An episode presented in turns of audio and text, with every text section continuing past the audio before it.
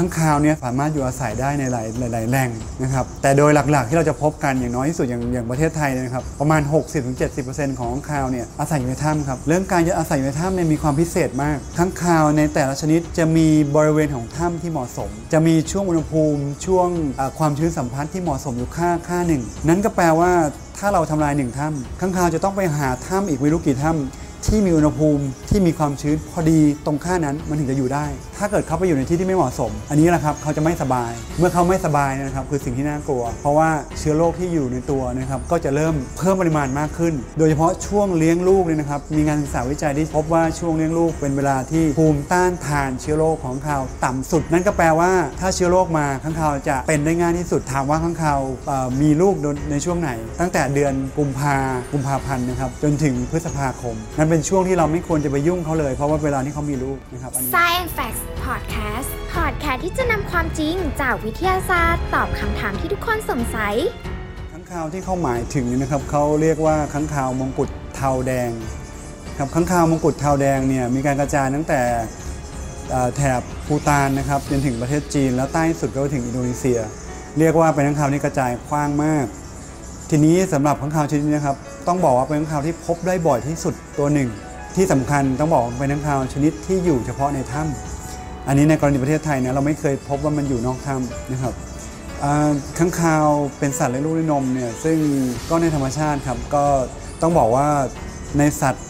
หลายๆชนิดนั้นนะครับเขาก็จะมี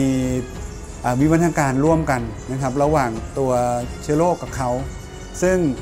วิวัฒนาการที่ร่วมกันเนี่ยนะครับอาจจะกินเวลาเป็นล้านๆปีเนี่ยก็เลยทำให้เขาอยู่ร่วมกันได้ โดยที่ว่าไม่มีใครตายนะครับต่างคนต่างอยู่การที่เชื้อโรคจากค้างคาวจะมาสู่คนได้นะครับ ส่วนใหญ่จะมักไม่มาโดยตรง ต้องผ่านสิ่งที่เรียกว่าพาหะตัวกลางอีกตัวหนึ่งหมายความว่าจากข้างคาวมาพาหะตัวกลาง แล้วถึงจะมาที่คน ซึ่งตัวเชื้อโรคทั้งหลายโดยเฉพาะไวรัสนี่นะครับ เราเข้าใจกันว่าพาหะตัวกลางเนี่ยนะครับ จะทำให้ไวรัสเนี่ยมันมีการเปลี่ยนแปลงพันธุกรรมพอมันเปลี่ยนแปลงพันธุกรรมปุ๊บนะครับมันก็สามารถที่จะมีความแข็งแรงแล้วก็เกิดลักษณะของการก่อโรคทั้งนี้จริงตอนที่อยู่ข้างคาวเนี่ยมันอาจจะไม่ได้แข็งแรงพอนะครับนั่นก็คือถ้าพูดกันตรงไปตรงมาก็คือว่า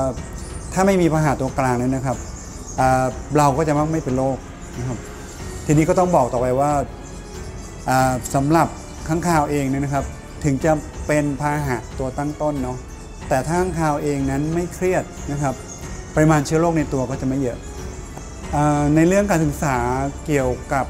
เชื้อที่ข้างคาวเป็นพาหะนะครับ ก็ทางกรมอุทยานก็ทำงานมาต่อเนื่องเนาะก็มีการศึกษาต่อไปเรื่อยๆนะครับก็ยังไม่พบว่ามีเชื้ออะไรที่ร้ายแรงที่พบในข้างคาวของประเทศไทยนะครับ การยอมรับว่าทุกสิ่งทุกอย่างในธรรมชาตินะครับ มีคุณค่าเท่ากัน มีคุณค่าในตัวเอง เราอาจจะเห็นงูพิษตัวหนึ่งว่ามันเป็นสิ่งที่น่ารังเกียจต้องกำจัด แต่แท้จริงแล้วงูพิษเองก็ดำรงชีวิตของมันด้วยความพอดีนะครับ ทีนี้ผมกำลังจะบอกว่าถ้าเราเคารพในสิ่งมีชีวิตอื่น เคารพในต้นไม้นะเคารพในข้างคาวเคารพแม้แต่ดินหินน้ำเนี่ยนะครับ เราก็จะใช้ประโยชน์หรืออยู่ร่วมกันอย่างสันติสุข อันนี้เนี่ย